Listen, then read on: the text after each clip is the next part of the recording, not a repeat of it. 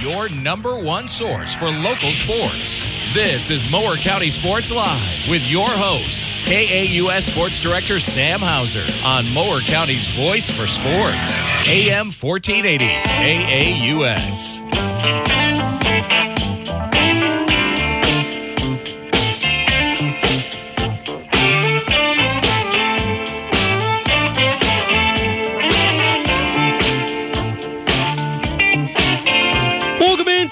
County Sports Live, starting off a new week here on this Monday, December 4th, 2017.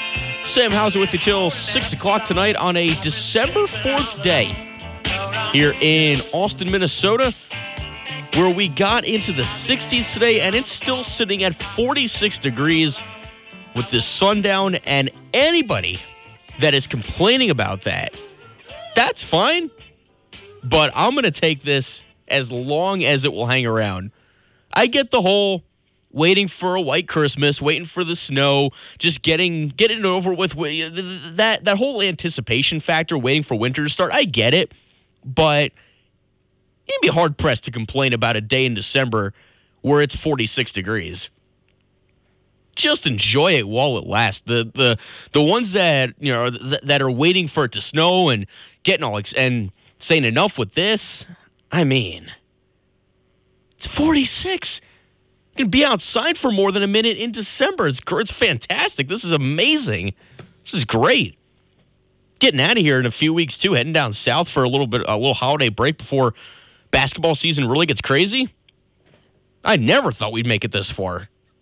A great start to the day.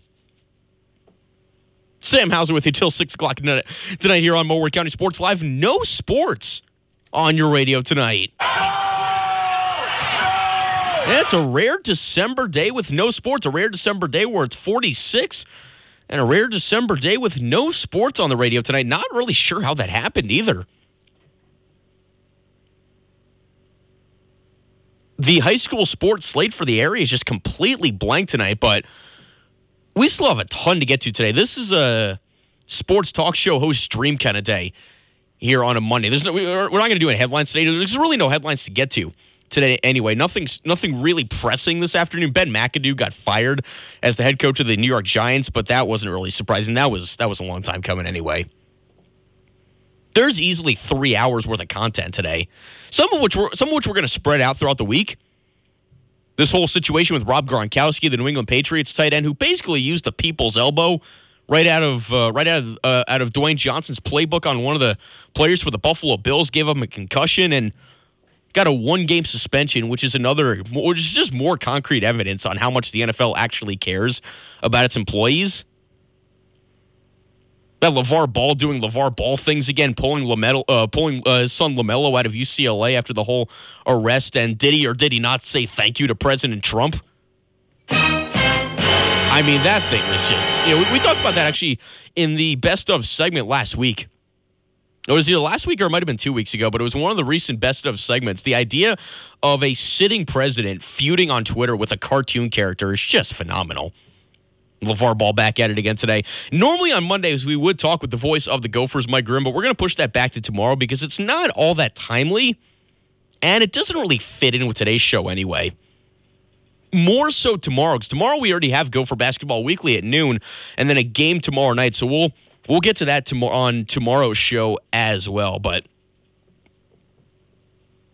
for everything that went down over the prep sports weekend, it was a good weekend for our Mower County area teams. You can find all that on myaustinminnesota.com in the local sports section on the bottom of the homepage as our area teams went 8 and 1 over the weekend for the five schools that we cover here. Of course, at AM 1480 KAUS Austin, Lyle Pacelli, Blooming Prairie, Grand Meadow, and Southland, those that were in action over the weekend. 8 and 1 combined records. It was a really good weekend.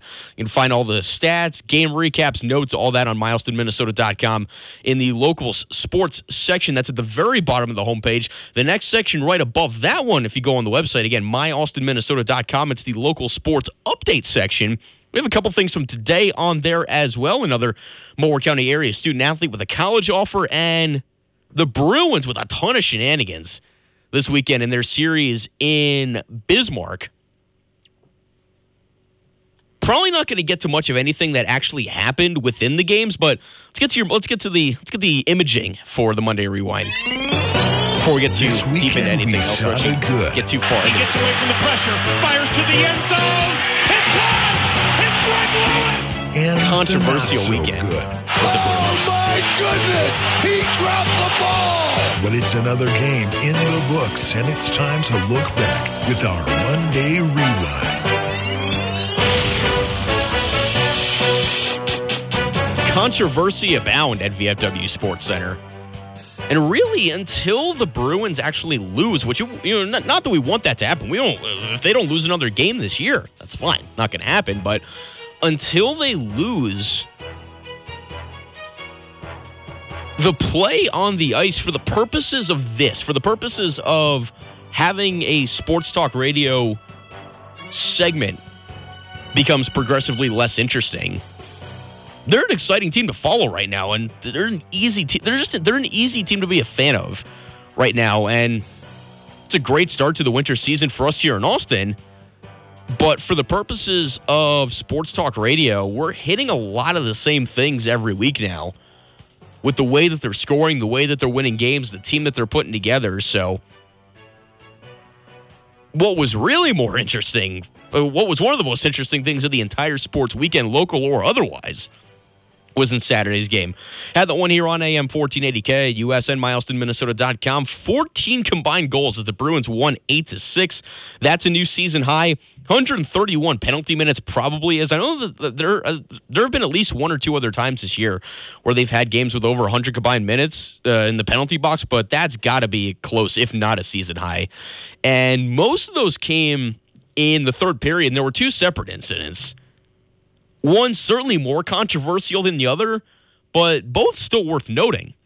There was one situation in the third period where a Bismarck player got tossed for a face mask penalty. He got uh, a, a game misconduct for a face mask penalty, which at that point it seems like from just following along with the game, the, it was one of those situations where the referees were trying to control the game, which uh, the the NAHL is called pretty tight. It, it's it's called very different. It, well, I should not very different, but it is called different.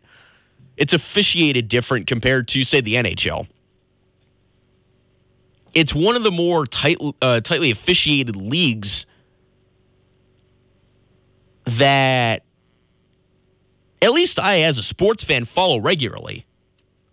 And so you'll get that in, at times if, if it gets to be a chippy game where by the time the third period rolls around, they're just calling everything. And eventually they're just tossing people. They're not even going to mess around. They're not even going to send them to the box for two or four or five minutes, whatever it may be. They're just going to send them to the showers. That's just the way things go in this league. And so there's a face mask penalty, which I don't pretend to be. I don't pretend to be a hockey expert. I don't pretend to be an anything expert. And, and if I've if I've ever given off that impression on the sh- on on this show, then that's a bad job by me because I don't pretend to be an expert about anything. I know a few things here and there, but I don't know if I've ever heard of a face mask penalty in hockey because some of the guys wear visors, and, and there are, I, I guess there are some of the younger guys that actually do wear the full cages, and that would be about the only way that you get a face mask penalty if you actually grabbed one of those. So that in, that in itself, even at the NAHL level, where you do get a, a few of the younger guys, I think the the ones that are under 18 have to wear a cage. There are, there are certain age limits on where guys have to wear the cage. So that in itself is rare enough. But the big one was about was about halfway through the third period. There are about 11 minutes left in the third period, and this was a tense series from the very beginnings. First place was on the line, and you know it's still pretty early on. We're still in the first half of the season, but halfway point's coming. We're we're a few weeks away. It's it's it's coming up pretty quick, especially with the holidays with the holiday with, you know the holidays coming around. And especially for the case of of a head to head series like that, where running out of those for the purposes of the Bruins and, and the Bismarck Bobcats. Bruins already made a come from behind win on Friday. It was a frustrating loss for Bismarck. At two goals in the third period from Jaden Shields. The game winner was 17 seconds left. So we get to Saturday, and the Bruins scored four power play goals in the third period, which itself is unheard of. And the one that made it eight to five completely blew a fuse on the Bobcats bench. Uh, if you didn't hear this one on Saturday, this was the voice of the Bruins, Michael Keeley, had the game here on the Voice of Mower County. It sent, uh, just th- this is how it sounded on Saturday night. Willis now turning out between the circles, played it back. Colton Butel closing. He'll shoot, scores! Colton Butel scores what is the Bruins' fourth power play goal on a single Bismarck infraction, and it's 8-5. Well, the Bruins' power play may be first in the league. And now the Bobcats coaching staff throwing sticks onto the ice. Garrett Roth, the assistant coach, throwing sticks onto the ice. And the Bruins bench is loving it. And the sticks just keep on coming. And Bismarck is going to get even more penalties now. Now the whiteboard comes out of the ice, water bottles. Garrett Roth throwing everything he has onto the ice. And he's looking at a suspension, still throwing sticks. Garrett Roth taking every player's stick on the bench and throwing it onto the ice. I've never seen a tirade like this before in hockey. Roth is taking every stick that the Bobcats possess and launching it onto the ice. And now he's slamming his stick into the boards. And now the fans are throwing things out of the ice. Bottles are out there.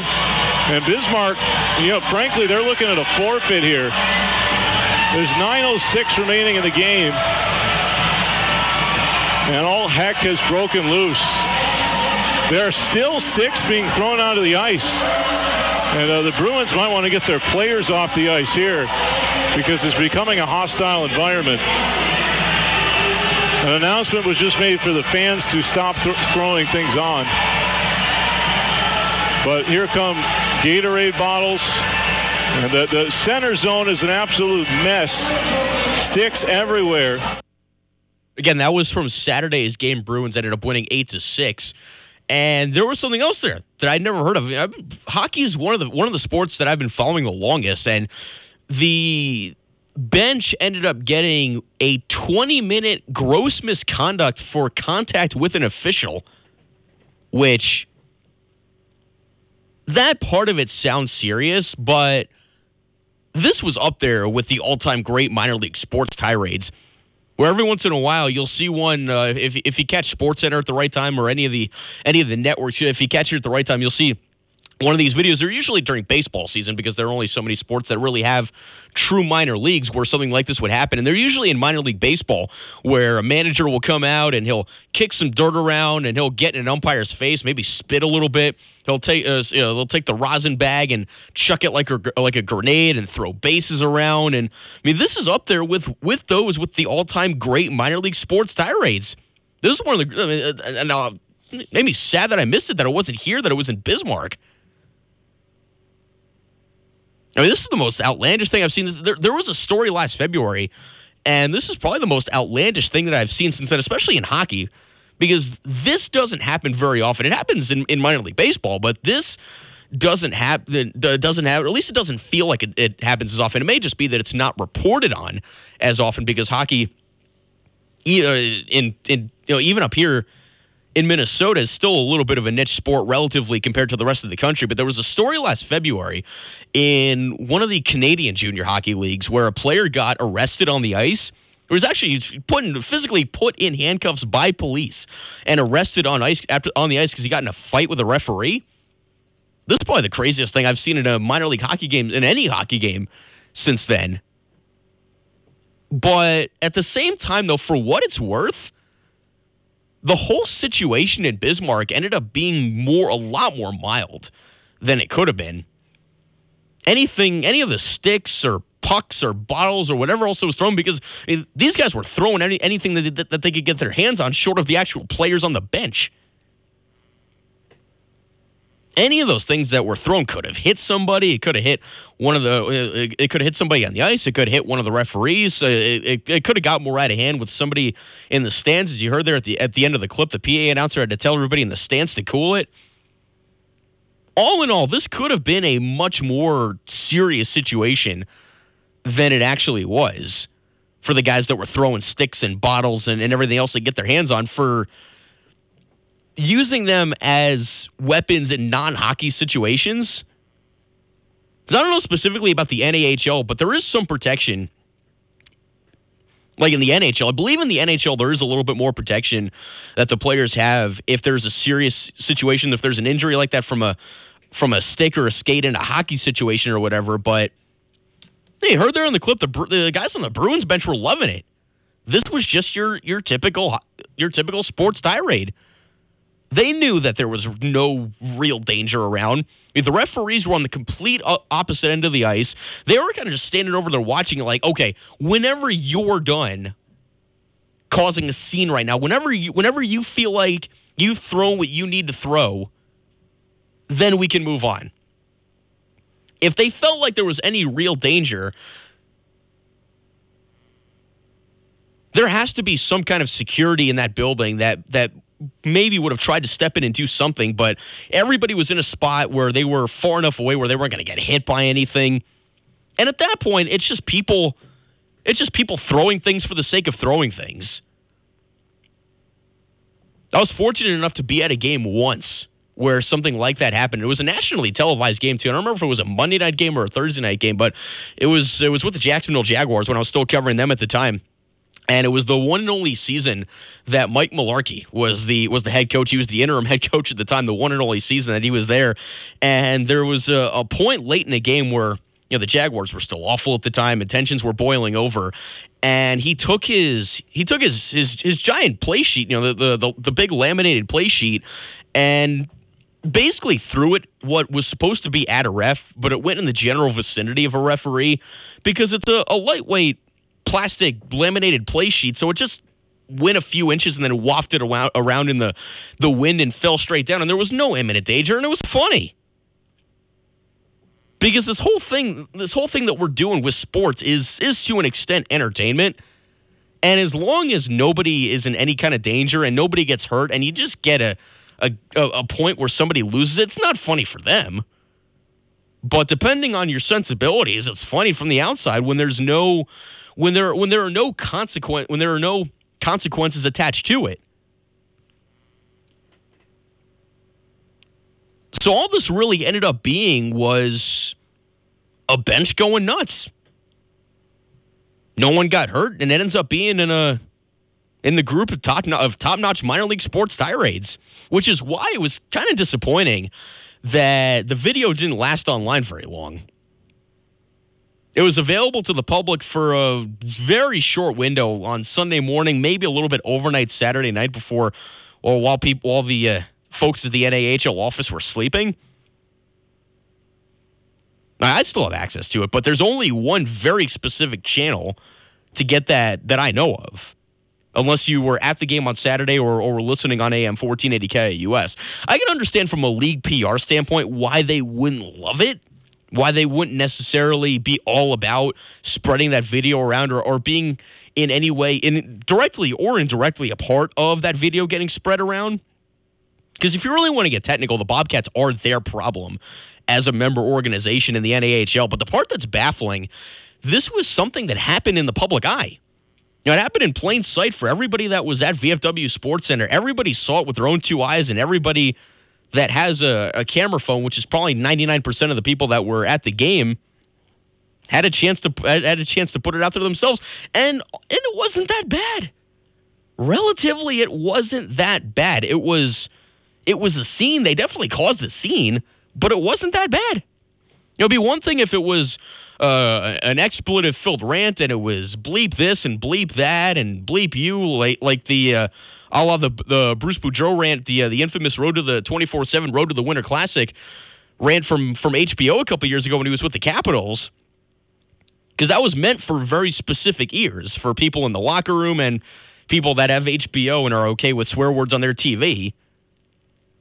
That was meant for those that have a certain kind of access.